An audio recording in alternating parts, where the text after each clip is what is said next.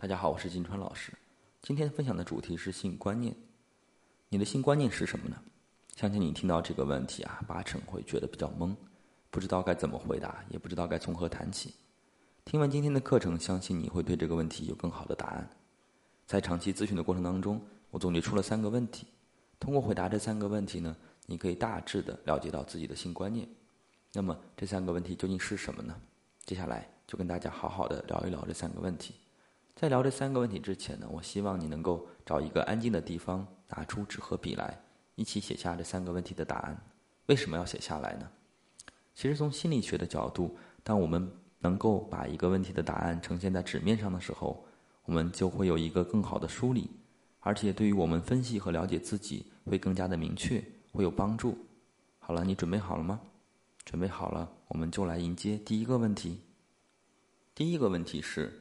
快速写下谈到性你会想到的词语不少于十个，什么词都可以，可以是名词、形容词、动词，也可以是成语等等，只要你想到的，都可以把它写下来就可以了，越多越好，不受任何的限制。好了，第二个问题是，你印象当中最早的或者印象最深刻的跟性有关的知识或者是内容是从哪里获得的呢？第三个问题，在过去的人生当中。你觉得对你在性方面影响最大的人是谁？有人说啊，我是单身狗，所以我没有性生活，我没有这个影响的人，这是不可能的。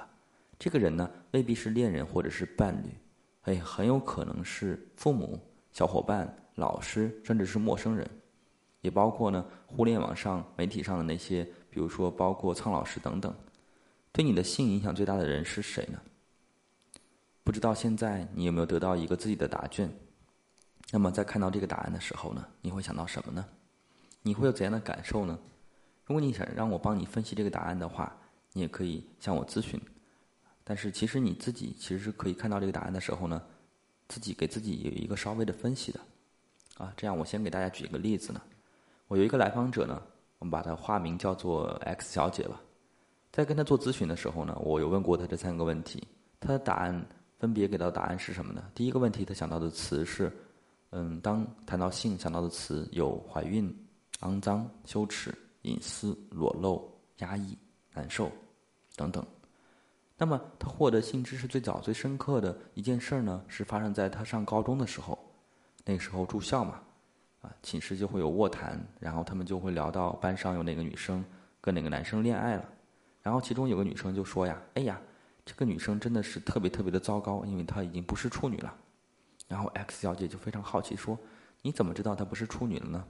然后他们寝室呢就七嘴八舌的就开始聊开了。他现在呢已经具体不记得聊的内容是什么了，但是印象最深的呢就是那个女生说：“啊，不是处女的时候就没有人要了，而且大家一致对那个他们谈到的女人非常的厌恶，并且在之后的班级当中，有些女生呢就会去刻意的冷落那个谈恋爱的女孩子，这些都让她觉得很难受。”那第三个问题，对 X 小姐的性影响最大的一个人呢？她觉得是她的前男友。当时她跟前男友在一起之后呢，前男友非常希望能够跟她出去开房发生性行为，但是她不想。结果呢，有一次又谈到这个问题的时候，没有谈拢呢，就谈崩了。然后前男友就冷冷的说了一句：“说你是不是性冷淡？”后来前男友就跟她分手了。她一直都觉得。自己是因为在性方面的问题没有跟前男友走下去，她觉得非常的遗憾。好了，谈到这三件事儿，你觉得 X 小姐的性观念是什么呢？可能你自己就会有一个方向，有一个答案了。其实 X 小姐在跟我说完这三个问题之后呢，她自己就已经有一种豁然开朗的感觉。原来她的性出现问题，是因为她在性观念里面觉得性是糟糕的，性是难受的，性是禁忌的。究其原因呢，这跟她处女观、跟她的恋爱观、跟她眼里的性道德、跟前男友对她的伤害都有很大的关系。所以啊，对症才能下药。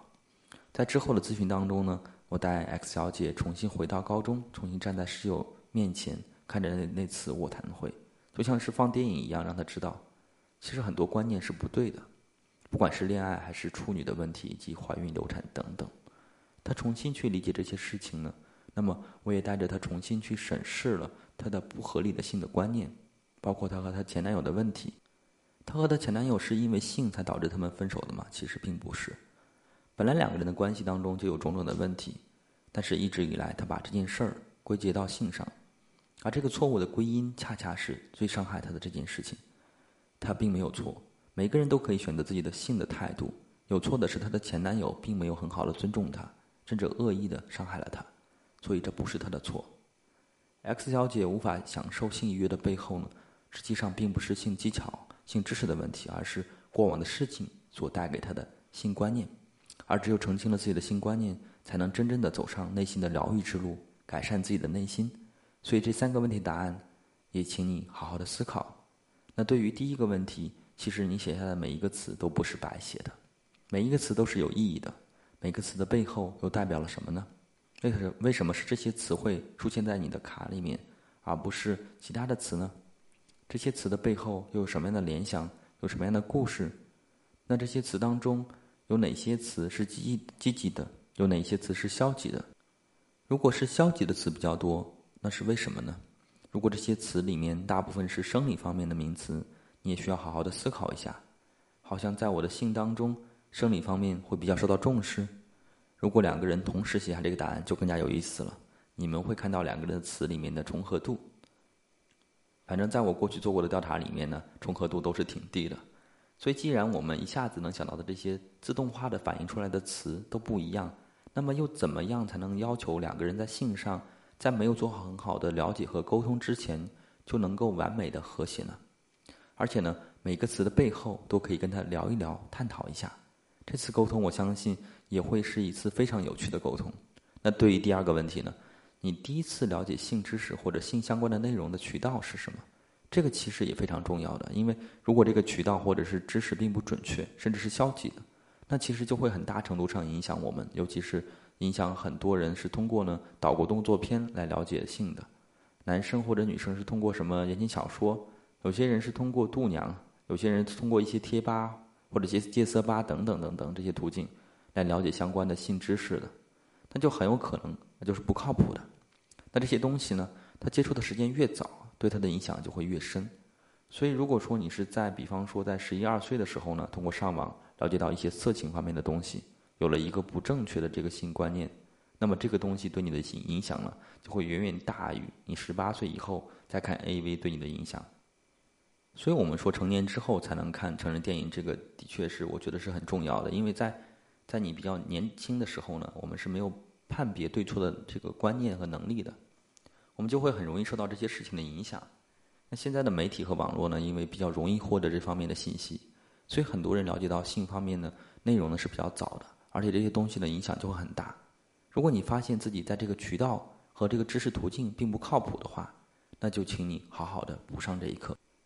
那关于第三个问题，对你性影响最深的人是谁？又是什么样的影响？大多都是你身边最亲近的人。这些影响呢，如果是糟糕的部分。那你需要去思考如何去改善自己的性观念，把这些不好的东西呢还给他，然后才能够让自己成长起来。仔细去思考这三个问题，这三个问题真的可以帮助到很多人。我也希望可以帮助到你，希望你能够拥有好的性。如果你有其他的一些问题的话，我们可以通过咨询来解决。好，今天的分享就到这里，我们下期再见。